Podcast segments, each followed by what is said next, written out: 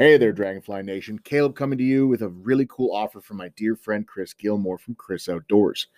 When you first get started exploring the outdoors, whether it be through hunting, camping, or survival skills, it can all get a little bit mm, daunting and maybe even overwhelming in regards to how much there is to learn. Having a solid foundation in tracking and naturalist skills can help open the door to bushcraft and make you learn much faster. It can also just make things outdoors that much for uh, that much more fun and exciting. What bird made that call? What animal does that track belong to? What do those clouds mean in regards to the incoming weather? Nature awareness is a skill set that is transferable to all aspects of bushcraft and beyond. Whether you are a hunter, a trapper, an angler, a survivalist, a paddler, or a hiker, this skill set can help make you safer and make your experiences that much more enjoyable. Chris has taught literally thousands of people how to read sign, whether it be through tracks, bird language, or the environment itself. And with his new online learning course, Reading Nature's Language, he can help you take your skills to the next level. Even though it is based online, you will have access to tons of practical activities and challenges that will make you the woodland Jedi you always wanted to be. Check out the trailer and more details at www.learnnatureslanguage.com. And just to sweeten the deal for you, enter the promo code DRAGONFLY to get 25% off the course. Again, that is www.learnnatureslanguage.com with the promo code DRAGONFLY for 25% off.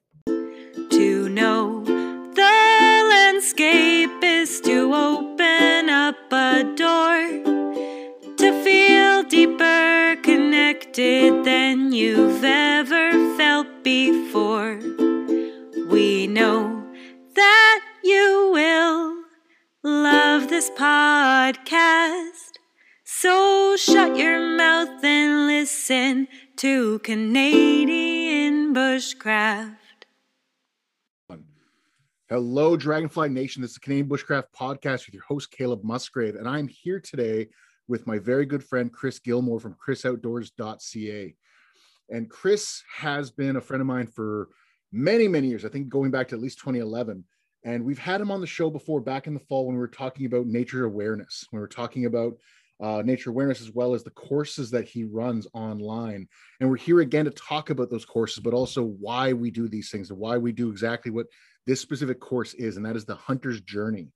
The Hunter's Journey is an online course that Chris and I ran back in the fall as a beta version with people that were selected students for that course. And this time in, in mid May, when this uh, episode is getting ready to drop, we actually are ready to launch the full course. We're actually be, uh, dropping this uh, dropping this podcast in April, but the course is dropping in May, and we are getting ready to bring this to the public.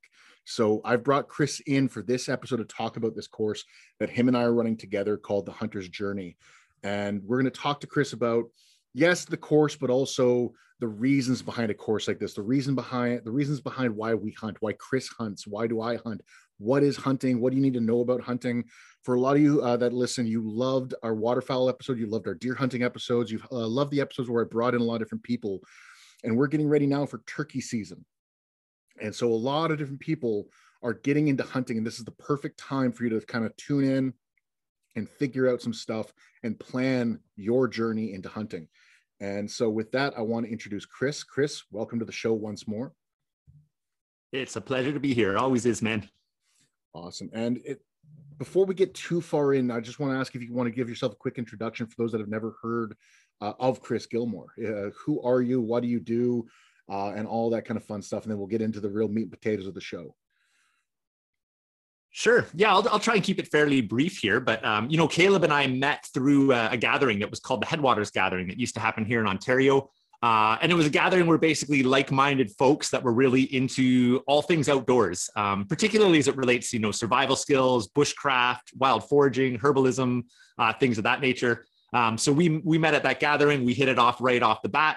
And, and really, you know, those topics sum up a, a lot of who I am. Um, you know, I've always had a passion in uh, self reliance And I think you know this this last year, uh, seeing how COVID has impacted the world is is really showing why self reliance is important. You know, we never Mhm. really know what's around the next corner. Totally. Um, so yeah, if you if you were to really summarize my my passions and who I am really quickly, um, I'm really into all things self reliance. So my wife and I live on a homestead. We grow a lot of food. Um, we forest garden and we we work with the forest to sustainably harvest herbs and medicine and food from it. Uh, I'm also a hunter, a trapper, a fisherman, uh, much like Caleb is there. Um, and I'm a, a long-term teacher as well. I've, I've, been teaching in the outdoors for 20 years now, and I love mentoring uh, other folks in these skills. I, I, find they're just so empowering, um, the way that they impact our lives and change who they are. Um, and you know, of all those skills, the most important part to me is actually more so than the skills themselves is actually the relationship that we build with the land and what we learn about ourselves through the journey. Um, that's actually the part I'm most passionate about, actually, and that's why we call our course the Hunter's Journey because um, whether it's foraging medicine or practicing survival or bushcraft or hunting, um, that the journey of doing that deepens our relationship with the land, our understanding of our lives, and ultimately, I think that leads to us being better stewards of the land, which is also super important to me. You know, if we're going to harvest animals' lives from the land, uh, how do we know that we're doing so in a way that is is ethical and sustainable, um, and and doesn't hurt the populations that we're harvesting from? Um, so that that kind of sums me up in a in a nutshell, there, Caleb. I think definitely that's a really great intro that was that was phenomenal. Uh and with that i kind of have that kind of leads us really easily into the very first question is chris why do you hunt? Yeah that, it's so funny that i'm even um you know in this conversation and that uh, i'm running this course with you this year because i was a vegetarian for eight years. No um but i think it I think it's really important to understand the context that made me a vegetarian because I was actually brought up in a suburban neighborhood. Uh, I didn't have parents that hunted. They weren't even necessarily outdoors folks. I mean, we went camping as kids and, and things of that nature, but I wasn't Sure. really brought up with like this deeply connected lifestyle to the land in the way that you were brought up, Caleb. Hmm. Um, and because of that, you know, I started really questioning things like factory farming, and I was actually very adamantly against hunting for for most of those eight years. Um, but what I realized is that the reason I was against it is because I only saw, you know, kind of what was being portrayed in popular media of what hunting looked like. Um, and that I wasn't actually exposed to the other side of hunting, which I actually think is probably even maybe more common. Um, that it's actually this part of our, our lineage, and that it can actually be one of the most sustainable ways to harvest healthy meat from the land totally. um, that's out there. Um, and that's not always what's role modeled in, in modern hunting. And there's there's definitely controversy in the modern hunting scene, but that is only one fraction of hunting. So to make a long story short, there, um, a- after about eight years of being vegetarian, the last three years of it, I was having some serious chronic health problems, uh, and I was going to every specialist in the book, and no one could figure out what was going on with me. And uh, I finally saw a naturopath who basically said, "Hey, Chris, would you consider going starting to eat meat again?" And she said, "I think your problem is actually um, has something to do with the fact that you've been vegetarian for eight years, and your your blood type and your constitution is maybe not good for for being a vegetarian." So that was part number one that made me think about, oh shoot, I got to eat meat again, and I'm like fundamentally against meat. Step number two is my my wife Laura, um, her mom, uh, sorry, her her she comes from a family where many of them hunt, and her stepdad was a hunter, right. and I realized that her stepdad was not the stereotypical, you know, redneck hunter blasting trophies, whatever. and Yep. uh, that sounds really judgmental. I mean, so uh, you know, he, uh, he wasn't he wasn't elmer fudd is what you're getting at he wasn't Elmer Fudd. Yeah, that's a good way to say it. Uh, he actually had a really deep relationship with the land. He really cared about animals. Uh, Mm. he was a really good person, and that made me think like, wow, okay, one, I need to eat meat, and two, maybe there's something about hunting that I'm actually missing. Um, so that would that just kind of sparked the interest. And I'll share one really quick story here that I and I think this really captures why I do it today. So uh, I decide, okay, you know, if I'm going to eat meat, uh, I want to actually have a relationship with that meat and the land. Uh, I want to uh, harvest at least some of my meat myself. So that Mm. sent me off on this long journey. And the first thing that I ever harvested was a rabbit, Oh, uh, wow. and I actually snared it. But what, what's really neat about this story? So I practiced snaring and setting snares without actually targeting animals. Like literally, just practiced the logistics of it for years. Yeah, and I yeah. just tried to like mentally prepare myself for the idea of taking a life because that was a really big deal to me, and I wasn't sure how comfortable I was with it. But I practiced the skills and the tactics. And then I finally hit this point where I was like, okay, I feel ready to do this. I'm going to try and go take a life and harvest a rabbit. So I spent two months setting snares for rabbits. And I thought, like, I'm like, okay, I've been studying this for years. Like, this is going to be easy. Two months, I didn't catch a single rabbit.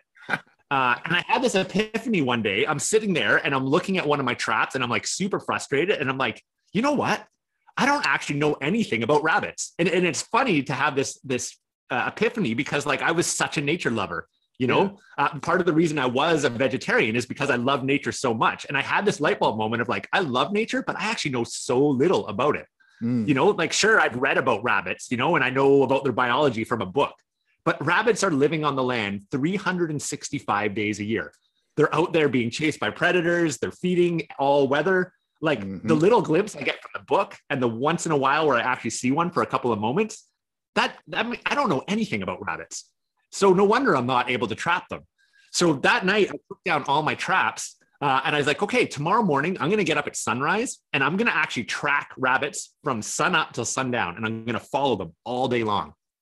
No tra- setting traps, no hunting. I'm literally going out just to try and get a glimpse into the life of a rabbit. So, uh, and this this is actually almost like a freaky story. It's, it's kind of weird. Sometimes I feel like I'm even lying when I'm telling it, but I, I swear to God, everything's true. So the next morning, I get up and I walk out onto the land, and uh, the sun's just coming up and I go to pop down into the forest where I've been trapping. And sure enough, the first rabbit I've seen since I started trapping literally is just standing there beside me. He pops out of a hole. And I'm like, isn't that ironic? The first day I'm out here without a trap or a weapon, there's a rabbit there.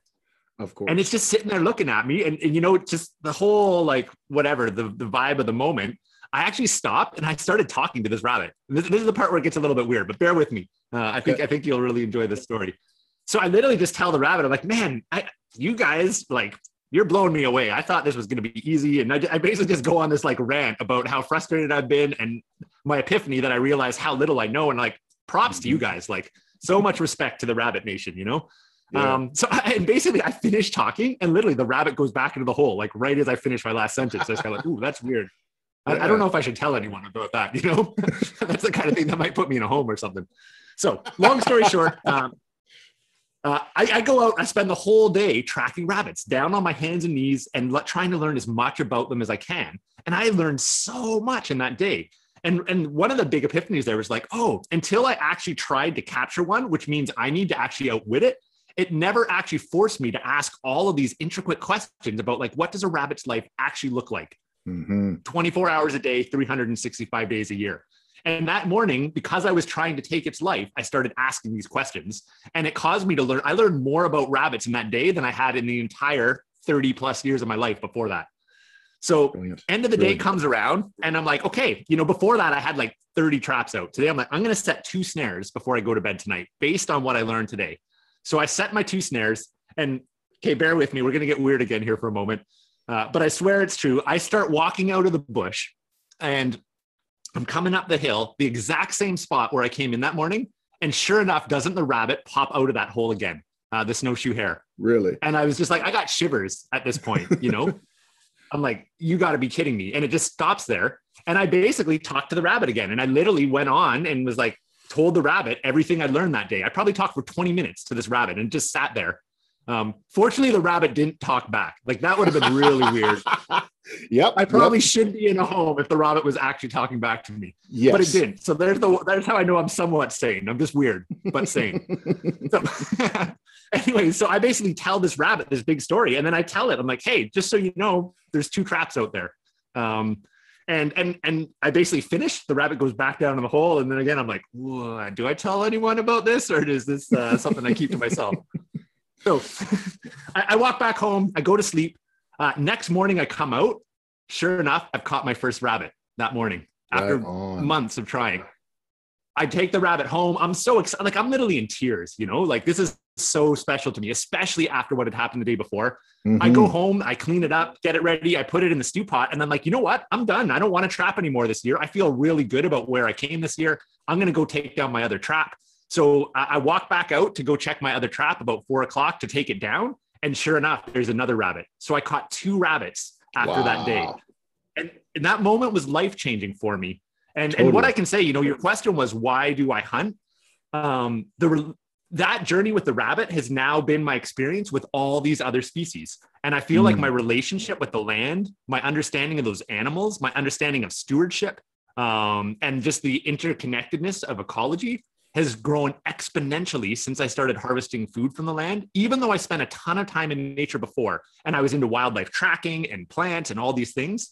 Mm-hmm. Nothing has pushed my relationship with the land like hunting has. And it's fundamentally changed who I am as a human being. Um, and that's why this course we created is not called Hunting 101. It's actually called the Hunter's Journey. Right. Um, and, and that's the approach I like to teach uh, really all these skills from is, is about the way the relationship that this forms between us and the land, us and whatever we're harvesting, whether it's a plant or an animal, and even mm. us and ourselves. Um, and, and to me, that's what this is all about. I dig it. I dig it. That's a really beautiful journey you went on, which is encouraging you to bring people onto new journeys for themselves. That's that's phenomenal.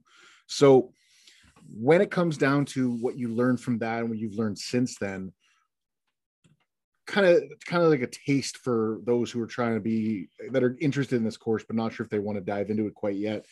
Uh, what are what are the different aspects of hunting in your opinion? What are your aspects of hunting? Awesome. Yeah. I, I have I've come up with um, a bit of a framework, I think, that kind of defines like all the different elements uh, in this hunter's journey. Uh, and, and, I shouldn't say all of them, but in, in my mind, this kind of covers like the scope of the hunter's journey. Mm. So, so whether you want to take the course or not, if you're considering this and want to hunt, I think you can think about these different categories as like a, a checklist for building up your skill sets and covering pieces. Uh, but this is the framework for the course that Caleb and I are running, the hunter's journey. Um, so number one of eight is the mental and physical side of this. Um, and it's really basically preparing your mind to, to take a life um, and preparing yourself for the sometimes really hard lessons that come up when, when you're not able to take a life, or maybe you even wound an animal and it mm. sucks. And, you know, in the course, we really focus heavily on how do you not wound an animal, but inevitably uh, it, it, might happen at some point in your journey and it's yeah. really, really going to suck. But you know what? Animals get wounded every single day out in the wild. You know, the wolf goes after a deer and it almost rips its back leg off, and then the deer gets away. Mm-hmm. Like that's actually normal in nature. And I'm, I'm not justifying it or condoning it, but I'm saying that uh, when those experiences happen and come up, those are some of the things that we're going to learn the most from. Um, and they also get it, make us, it's like a bit of a reality check with how nature actually works. But there's a lot to process there. Yeah. So, so the first part of the journey, I think, is actually just like the mental preparation and, and almost the philosophical side, you know. And uh, in the course, we actually try to help you craft your own story. Like, what is my hunter's story? What is my journey? And you know, my relationship to hunting and my journey might be different than Caleb's. You know, yeah. for some of us, it might be very spiritual. For others, it might be very much about like meat and ethical harvesting of meat. You know, um, you know, one person, you know, Caleb, you're a Anishinaabe, and someone else might be a Christian, and thus their story about hunting is is very different, very but we so. can still relate uh, in a deep way mm. uh, around this relationship of the land. So it, it's you know one part is yeah crafting the story of your hunter's journey and and the mental philosophical side of it. So that's that's kind of the first part of it there. Um, do you want do you want to share anything about that, or do you want me to go on to point number two? I yeah, let's just jump on to point number two. I think that was really good and really succinct and really clear. And I, I don't think there's much I can really dive into that other than like I was raised with hunting, so I never really had to think about it until the last like nine years when I started taking other people hunting. And I started thinking, like, yeah. what's my story with this? Like, what do I know about hunting? And that's really the only major part that I could really contribute to that part of the story is like I never had to think about it for the first 15 years of my entire life hunting until I started hanging out with people like you who would ask those questions. And I'm like, oh shit, I have no idea. And I had to start thinking about it. Mm, cool. Yeah. Yeah. The so, hunter's journey. yeah, exactly. Awesome. So point number two is, and this is, you know, the part, and in the course, you know, my one nervousness about bringing this course to the world in a public way, and I think you shared this with me, Caleb, is, you know, the last thing I want to do is teach more people to take lives that aren't going to do it with the thought of stewardship in mind mm. and ethics and respect in mind, totally. which is why our tagline is hunt with skill, respect, and heart. You know, that's that's foremost to me and more important than than really anything else in it, you know. Um, now, with that said, you know, if you resonate with that that idea of of skill, respect, and heart, then uh, I invite you to come in and explore this with us. So, step number two in the hunter's journey is actually the the ethics and sustainability side of it. So it's like, um, you know, how do we make sure that we are harvesting in an efficient way? how do we actually learn to track and understand the ecology of the area and the animal population so we know that it's actually okay to harvest this animal here or it's mm-hmm. not okay to harvest it here you know yeah. um, so it's developing the the skill sets of tracking and ecology so that we can have long-term stewardship in mind and that we can do everything we can to avoid uh, potentially injuring an animal and, and causing unnecessary harm um, also knowing that you know it, it might happen anyways and that's where point number one comes in the, the, the mental and philosophical side. So that's mm-hmm. number that's part number two of the skill set and the journey is the the ethics and sustainability side of it and learning those pieces. Thoughts on that one? That's beautiful. Um yeah there's how can i explain this? How can i break this down as simple as i can? There's a lot of steps. There's a lot of steps to becoming a good hunter and and what you're describing there is crucial to understand in, in total why do we do this? How do we do this the right way? Is like the biggest challenge there's as i mentioned in one of our little uh, excerpts that we're doing for the nature updates uh, parts of the episodes we uh, currently are spearing for fish. We're spearing sucker right now. And sucker is a very sustainably harvestable at this time of year if you do it the right way. And that's the biggest trick to it all is i'm spearing fish and a lot of people look at spearing of fish as something that is unethical or something that's damaging to the ecology you're going to take too many all that kind of stuff. I'm aiming for males and i'm aiming for the smallest males there are in that river. I'm not going for the females that are full of eggs. I'm not going for the big big males that are going to be producing the best uh, genetics for the, the next generation. I'm going for those males that are either completely alone or they're the last in line to fertilize those eggs and that for me is the way i kind of look at sustainability when it comes down to the ethics of what i'm doing. It's same thing with when i go for deer. I for a long time would never go for bucks that were larger than a certain size or certain antler size. I'm changing that perspective now as i'm learning more. Uh, listening to doug duran and a few other people talking about how they look at ecology with deer it's kind of changed my perspective there. But that's part of my journey learning how to do things better and doing things more sustainably and doing things more ethically. How can i make this kill the best kill i can and make sure it's not going to damage everything else? That's an important part of this all for me in my story. Yeah beautifully said. Um, i feel like you know hunters you know um, uh, anyone listening might just think that hunters hate males. It seems like we're always targeting the guys and it, it, it, feels like that until you look at the actual like okay if we take all the hen turkeys out of the forest there won't be any turkeys next year for the, from the eggs. Uh, whereas so we have to go for the toms. We have to go for the ones that have a we have to go for bearded turkey for the most part. I think in the fall you can take any turkey but for the spring it's the toms that you're going after the jakes. Uh, and the same thing with deer and moose and everything else. We the, the main target is the is the males because one male can impregnate multiple females whereas only one female can give birth or give that life so it does feel very uh, stacked against the males for sure. I agree on that. But there's there's a reason to that. There's definitely a reason to that. Yeah, yeah, totally. I was, I was kind of making a joke there, but uh, I'm glad actually totally. that you we kind of explained why that why that is because there is an ecological reason for it. You know. Yeah. Um, cool. So so step number three in the hunter's journey for me now. Once we've kind of come up with your philosophy and and you're thinking about the ethics and your story, and then you move into the sustainability piece and the, the skills of tracking and ecology, knowing what you can take, then then you need to go over the legalities. You know, uh, so that's basically getting your hunting license, mm-hmm. um, understanding like how tags work and what you're allowed to harvest and how much. Um, and then there's also like understanding things like uh, management units and hunting seasons and bylaws and things of that nature. So in the course, we actually walk you through like how do you go through that whole process of being able to legally hunt and where you can legally hunt, how you can legally hunt. So legality is a big one. I don't think I need to say too much more of that, no. um, but it can be confusing when you're getting started. So we're going to walk people yeah. through like the, all of those pieces to get you set up so you can legally hunt and you have what you need in place. Um, Number four is uh, there's now now that you're legally ready to hunt, um, you need you have some decisions to make. Um, and you know the way that we approach this is that there's, as I said, everyone has their own story, their own reason, uh, and their journey is going to look different for each person. So one question be like, what are you going to hunt?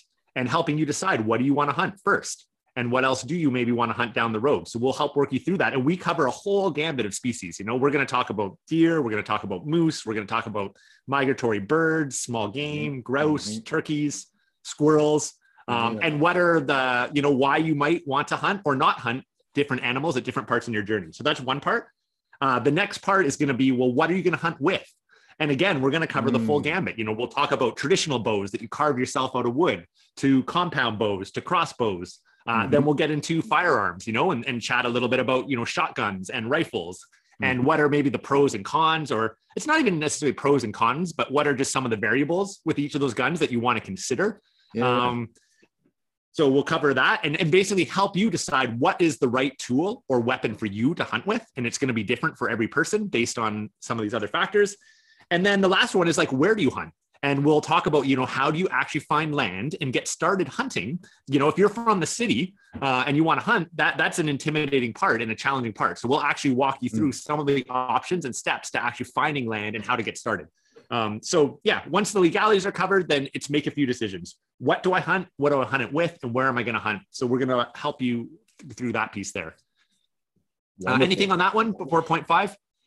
Uh, just to, to, to, to, to touch on the land part, like it is a very big challenge. We've actually talked about maybe doing an entire podcast episode on that as well, but I think it's gonna be great just to have that in the hunter's journey course. Finding hunting ground is such a challenge, but it's actually kind of one of my favorite parts of it because you can either be going out and looking at public land and camping out there and scouting that area and figuring it all out, or you could be talking to, to farmers and property owners and actually becoming part of a community in a sense. I often am the am that guy that's out helping with hay with the farmers that I'm hunting on their land for because I try to do reciprocity and all those little tips and tricks is so fun. It's actually fun. It's one of the fun parts of hunting is scouting and figuring this stuff out and finding where you can do this stuff. It's actually really entertaining and enjoyable for me.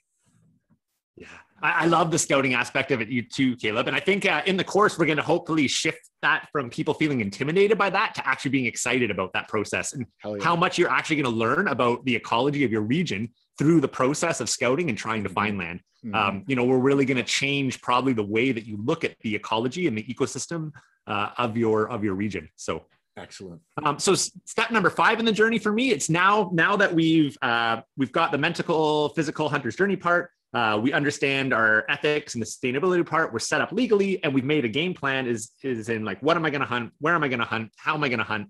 Uh, now you got to start learning the actual skill sets. And really, that's going to be that's a big part of what the course is right there is breaking down all these different skill sets that you need to learn and Mhm. what does the journey look like to develop those skill sets. Um, you know, so for example, it's like, okay, I picked my weapon. Now I need to know how to shoot it properly. Yep. So we'll get into marksmanship. Um, you know, what gear do I need to hunt? And we'll cover kind of two spectrums. Like one, like I'm totally on a budget. Uh, I don't, I'm not, or I'm not ready to invest a lot and I just want to dabble. So what's kind of the minimum setup you need? And then it's like, okay, I'm really getting into this. I'm getting super kind of geeky or nerdy with it. So what are like all of these more like advanced modern kind of tools and stuff that you can bring into it, you know? So we'll kind of cover the gambit there. Um, shooting your weapon, uh, tracking and learning how to move through the woods. That's absolutely huge. And how do you actually Oh, scout the landscape? Uh, it's and it's kind of like that. My story from the rabbits at the beginning there, and I've got so Mhm. many of these stories with deer. Uh, sure, finding a deer trail is not a hard thing to find in the woods if you have some basic tracking skills. Actually, finding a deer on that trail and being close enough to shoot it, that is a very hard thing to do. yes. And for all of you that are like, oh, I see deer all the time, like I drive past them and they're in my back field, everything changes when you put a gun or a bow in your hand. yeah. Um, and those deer potentially that you're seeing in the field or behind your house might not actually even be the ones that makes the most sense to harvest. Yeah. Um, so there's this whole skill set around scouting the land, knowing how to read the land, and knowing where to be at the what time, and even how to be there so that the animal doesn't know that you're there, so that you can actually make the harvest. So um, yeah, learning the skill sets is is number five in the journey for me. What do you want to share on that one, Caleb? it's a really really cha- a big part of the challenge is like getting everything figured out. Like how do i shoot this firearm properly and safely? How do i find an animal? Like tracking is like i've been tracking since i was a, teenager and i'm still just learning. It's uh, one part i would ta- add into this we also talk about when it comes into the scouting it's not just with your own eyes necessarily. You may be using trail cameras and we'll be talking about the options there. I had i, I was telling chris just before we recorded I just went through 9,700 photographs from four trail cameras that I left out since mid November. And on a property that I've been hunting for five years now. And I just, just learned a shitload about that property just by looking through those 9,700 photos. Mostly that there's a lot of Queen Anne's lace on that property that likes to move in the wind. But beyond that, de- I now know where the turkeys are roosting. I now know where the deer are moving the most, even though I thought I knew already. I was wrong. Uh, I now know where the deer are really habituating and what kind of deer we have on the property. We thought for a long time now that we had two or three females and just one buck that are kind of just transients going through the property. Now I know that there's actually two bucks. They're both massive bucks with necks the size of my thigh. And there's actually closer to 12 or 13 does. And that's something that we were not even close to being aware of just by tracking and just by looking at one trail camera over four years. So learning to scout and read that land and actually like learn to analyze it with maps, learning to analyze it with uh, trail cameras, learning to analyze it with your own eyes with tracking, and just even asking the locals, all that kind of pre-game kind of work and putting boots on the ground is really eye-opening and really crucial to actually have any kind of success. Yeah, beautifully said there, Caleb. So, so now we've worked on these actual skill sets, uh, and you're actually out in the bush hunting. So this is step number six: is actually mm-hmm. learning to adapt and and take in all the lessons that come. And you know what? That's probably when I got started. The part that I I was totally oblivious to. You know, like in my head is someone that like theoretically was trying to think about about this idea of hunting. You know, it's like, okay, I learned to shoot my weapon and I find a trail and I go out there and I wait and then the deer walks by and then I shoot it and I process it. that is so not how hunting works yeah. at all. You're going to get out there and, you know, hunting can be, even when you're really skilled, like you're to have days that are so frustrating, yes. you know, where you're like, you know, I, I called Caleb one day this year and I was just like, so I don't smoke. I'm not a big drinker. And I literally the one day like came in so worked up. I'm like, I'm going to go grab a cigar and I'm going to grab a beer and I'm going to go and sit on my pond and just decompress because I can't believe what just happened in the woods for me today and how worked up I am about this. Like it's an emotional journey. Totally. But uh, one of the most important parts, I would say, even maybe more so than the skills themselves, is actually learning how to adapt as you go through and like take in the information, the experiences. Mm-hmm. And it's like, oh man, I almost had the deer and then I spooked it or I was so sure on the spot and I've been going there every day and I haven't seen a thing. Like, mm-hmm. how do you, what do you actually do with that? Um, how do you adapt on the fly and how do you be constantly learning? Because, you know, hunting is, a, it's a lifelong learning journey. Um, yeah. There's never a point where it's just like, I'm an expert hunter now. I, I mean, maybe you could call yourself an expert, but there's never a point where you know everything. The animals 100%. that we're targeting, they're, they do this 365 days a year.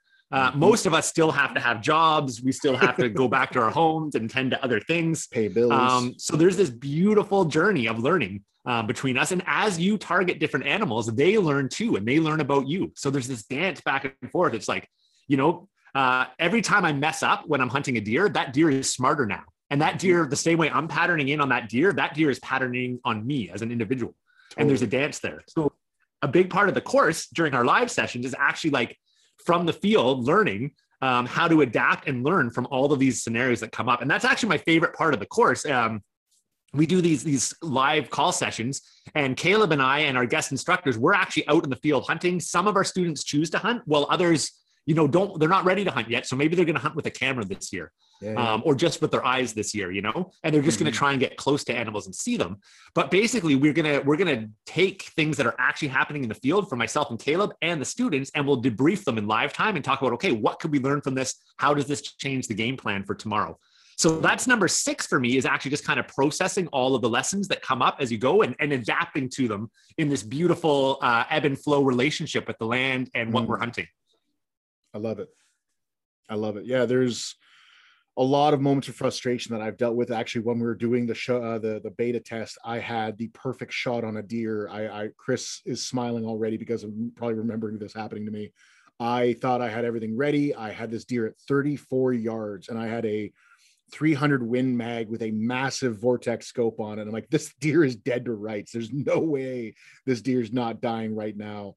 And I squeezed the trigger, pressed the trigger, and the deer ran away with not a single wound on it. And it took me 20 minutes to figure out what happened. And it was the fact that one of the screws on my scope's mount was loose. And while I've been walking that whole day, bumping into brush, the scope had actually got jarred free of its original setting. And I completely shot uh, six yards above the deer's head, kind of thing, like way, way high. I don't know how I did that, other than the fact that the scope was completely messed up. And I I nearly threw that gun. I nearly quit hunting that day. And sure enough, we have a meeting with the students that evening, a session with the students, and Chris goes, "So how how was your uh, first week of deer hunting, uh, Caleb?" And I'm like, "Not good, Chris. Not good at all." it was great. Yeah, these frustrations come up, and it's a learning experience of like learning to check your gear, learning to check yourself, learning to check everything, and make sure that you are at all times as perfect as you can be as a hunter and then learning to adapt to the variables that are going to happen anyways because there's nothing there's a reason it's called hunting not killing. You're you're out there trying to get trying to be a hunter every single time. It's not a guarantee. There's also like transferable life skills in that too like you know like dealing with that kind of frustration and then like having to process it like actually 100%. i feel like makes us better people you know because that that's the same way i process the grief there can now be applied to grief and frustration in other parts of my life you know? Totally totally. Um, I've learned so much from hunting and, and tracking and learning from animals that I now apply to like relationships. I apply it to uh, all other aspects of my life, even to how I run my business, you know? Yeah. So uh, nature is just such a beautiful model for so many things, you know, like resiliency yeah. and efficiency and effectiveness and grief uh, mm-hmm. and gratitude. Uh, it's all in there. So, you know, again, on that journey, you know, it's not just about harvesting food, there's also how we grow as individuals through these experiences. So, processing those lessons in the harvest is part of that. And part of it's about becoming a better hunter, but part of it's also about becoming a better human being. Totally. I'm, I'm 100% on board with that one. So, that's number six, awesome. right? That was number six. Yeah. So number seven is now I've made my first harvest or I've made a harvest. How do I process that harvest? Um, you know, what do I do mm. with the meat? What do I do with the hide? What else can I make things out of the bones, the organs? Um, so there's this whole aspect around processing your harvest and what to what you need to know to do that. Mm-hmm. Um, and there's a lot to learn there as well too. You know, so that's one part that uh, one skill set you need to build. Um, uh, oh, and then the other one I was going to say is how to, you know, and, and this is another part where I talk about the journey being different from other one. And this one's an important part to me, but what does it look like for you to honor that moment and to honor the life of the animal? And, right. you know, the way that I kind of approach this from, it's not a dogmatic way, like this is the way to have it, you right. know? Um, you know, some people might be brought up in a tradition, uh, a cultural tradition where like, this is how we honor the animal. Mm-hmm. Um, mm-hmm. and, and I really respect that. And it's super important to acknowledge. But if you weren't brought up with that tradition, um, we're not going to go and steal somebody else's tradition. But it, totally. to me, it's important that you have some version of that for yourself. Um, so, so what does it look like for you to honor that? Um, and, and maybe that's going to evolve over time. Maybe you'll get welcomed into a tradition that says passes something on to you that you're then able to feel good with and use. Yeah. But when you're getting started, you know, just what does that look like for you to do the best you can with that idea of honoring it as part of the journey? Hell yeah, hell yeah. That's a that's a really beautiful and important part of this whole thing is I, as a lot of our viewers are probably aware, I, I was raised in traditions of, of like how we honor animals.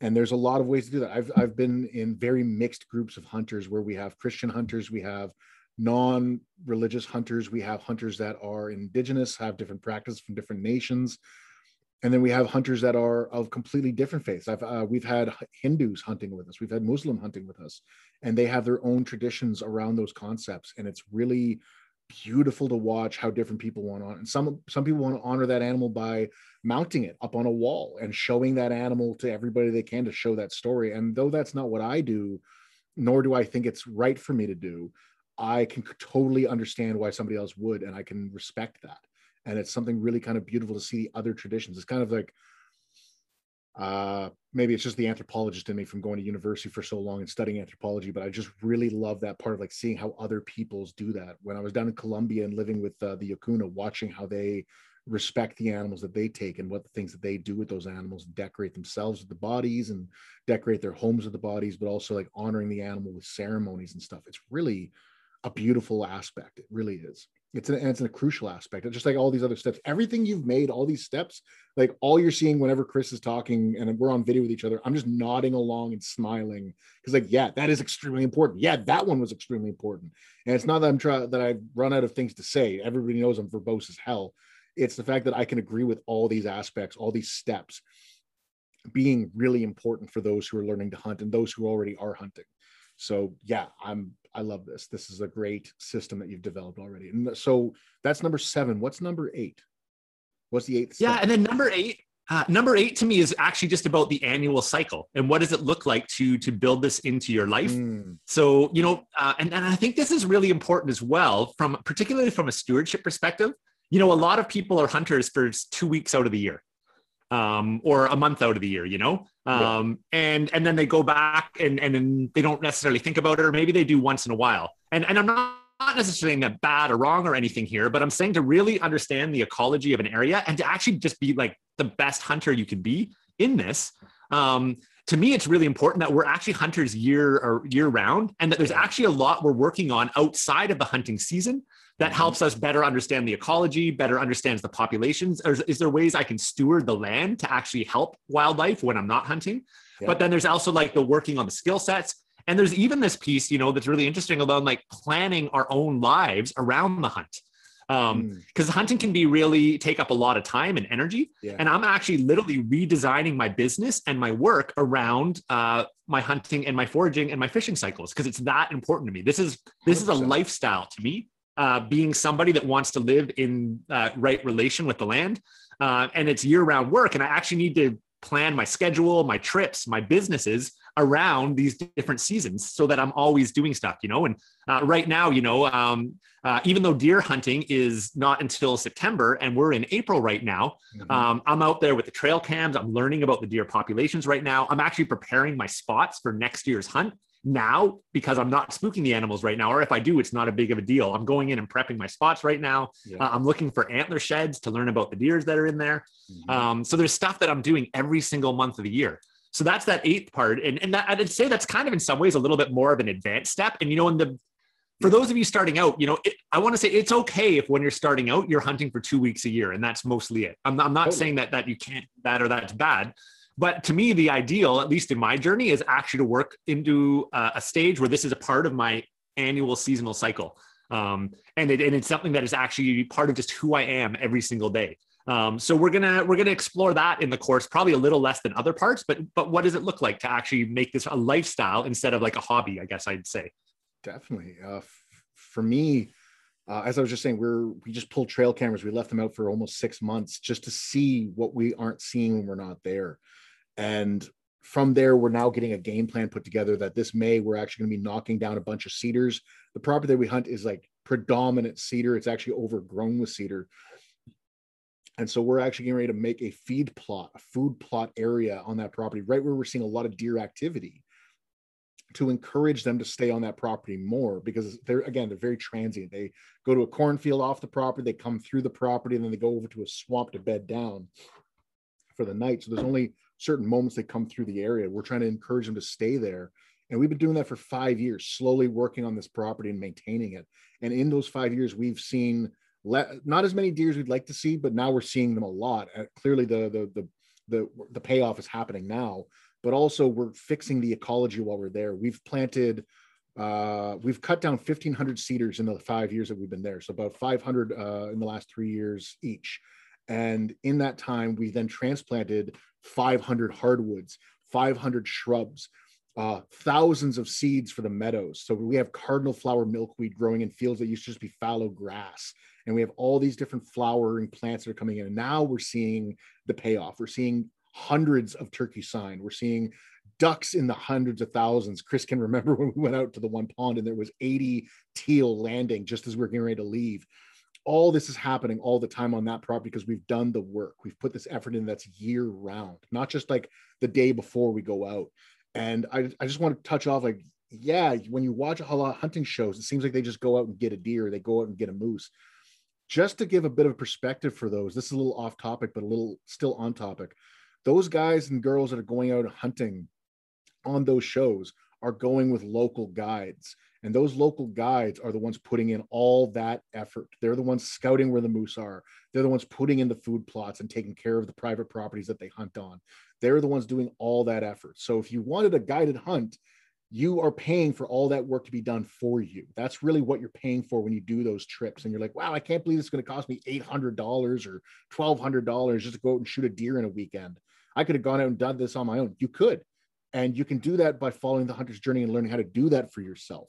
So there's the two options. You can do it the fast way and pay the money for it, or you can put the leg work and the muscle work in yourself and the dirt time in yourself and do that work. So I think number eight, even though you're saying it's it's uh, a little bit more advanced, I think it's a crucial part of the whole thing if you want success on your own as an independent hunter. Uh, definitely putting in the legwork and the effort to actually see what's going on and learn the animals year round and participate in the ecology year round. I think it's very, very important. Yeah, that makes a lot of sense, Caleb. Uh, totally on board with you there. And with that, so those are the ste- the eight steps that you think are important for uh, hunting, the, the the eight aspects of hunting. what are the logistics of the hunter's journey then? This course that we've been talking about throughout this whole podcast, what are the logistics for this? So if somebody wants to join this course and they want to log in and, and sign up for this course and be part of this class, what should they be expecting? What are the logistics for this? Sure. Yeah. So, well, first of all, just the website. So, uh, Hunter's Journey or thehuntersjourney.com. Uh, you'll find it. Um, you can also go to my website. So, chrisoutdoors.ca slash courses. Mm-hmm. Um, chrisoutdoors.ca slash courses. That actually has all the courses I run there. Um, but this one is, uh, you can also just get there directly, thehuntersjourney.com. And uh, there's kind of four main ways or, or, kind of components of this course, I guess you could say. And each one of them is actually quite robust on its own. Mm-hmm. But the first part is that we have uh, live sessions. So the course is going to be starting in May 2021 and then hopefully running indefinitely after that. Um, and the way that we're doing it, we're going to have four live sessions, and these are live online these are like the real time coaching, mentoring uh, cases from the field. They're super potent. Like the ones we did in the beta class were awesome, but we learned so much through that that I, I just know it's even going to be 10 times better this time around and more Hell potent yeah. for the, the class. Hell yeah. So starting in May, we're going to put in the foundational work. So, you know, and basically walk you through um, you know, the licensing part, basically those first couple of steps. We're going to chat about the mm-hmm. mental, physical, or so the mental side of it, philosophical side. We're going to talk about getting your licenses. We're going to talk about getting your gear, coming up with your strategy. And then the summer is basically your time to actually work on developing those skill sets. Um, now, people can join this year round and we'll have the material there because all of these live sessions are going to be recorded. So mm-hmm. if you miss this round, you can watch the recording of it and then you can catch the live ones the next time around the, the cycle. Beautiful. Um, the fall session, the way they're going to work the live sessions is now we're actually out in the field hunting. Um, me and Caleb, anyways, are going to be students may or may not. You don't have to hunt this season to join the course. You know, some, you may be a vegetarian that's just exploring. Is this for me? And that's totally fine. You're welcome to be a vegetarian and even be unsure about hunting. Uh, as long as you're willing to be respectful of, of other people's having different views uh, you're welcome to come in as somebody that's not even sure about hunting, just to feel it out for yourself. You may uh, be hunting for the first time this year. You may have been hunting for a couple of years, but you just know that there's so much to learn that you want to mentor on it. Mm-hmm. So the fall classes are really going to be around the actual skills out in the field, the adapting as we go. What do you do with the harvest? All of those pieces. So part one is these live calls, and they're going to be great. And as I said, if you miss any of the live calls, no worries. Or if you sign up after they've started, no worries. They're all going to be recorded for you to watch. Wonderful. Uh, part number two is going to be the actual recorded material. So we've got a really awesome online community that you can visit. And in there, with each one of these uh, like kind of segments of the course, we're going to have a bunch of pre-recorded videos. And the pre-recorded videos is where we really teach the tactics and skills because mm. those are kind of hard to teach on the live calls. Uh, there's no better way than actually just filming me and Caleb out doing the things and showing you how to do it. So you can watch the video and then you can go replicate it yourself. Uh, you have lifetime access as long as the course is up to all of this this directory of skill videos. Um, so you can you basically yeah you have a bank of really specific build uh, videos that help you build the skill set. So that's part number two.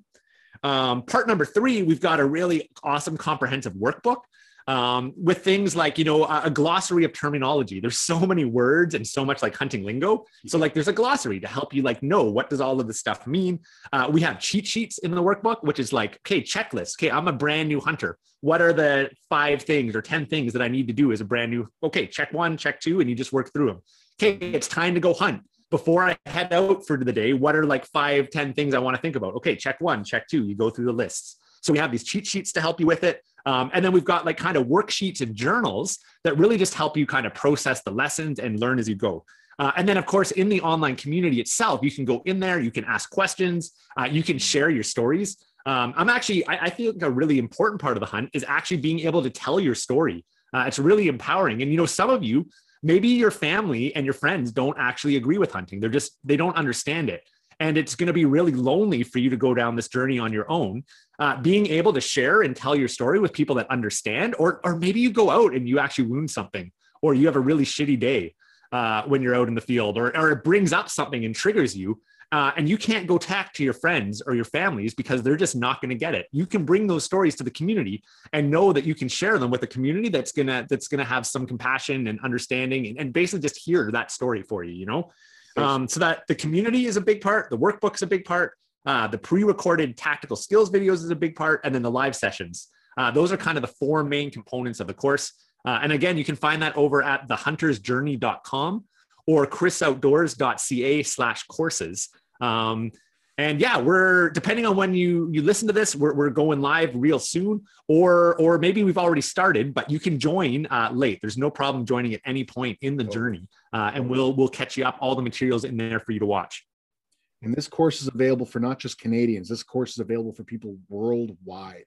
Uh, this is available to hunters in the United States, hunters in Europe, hunters in the Southern Hemisphere.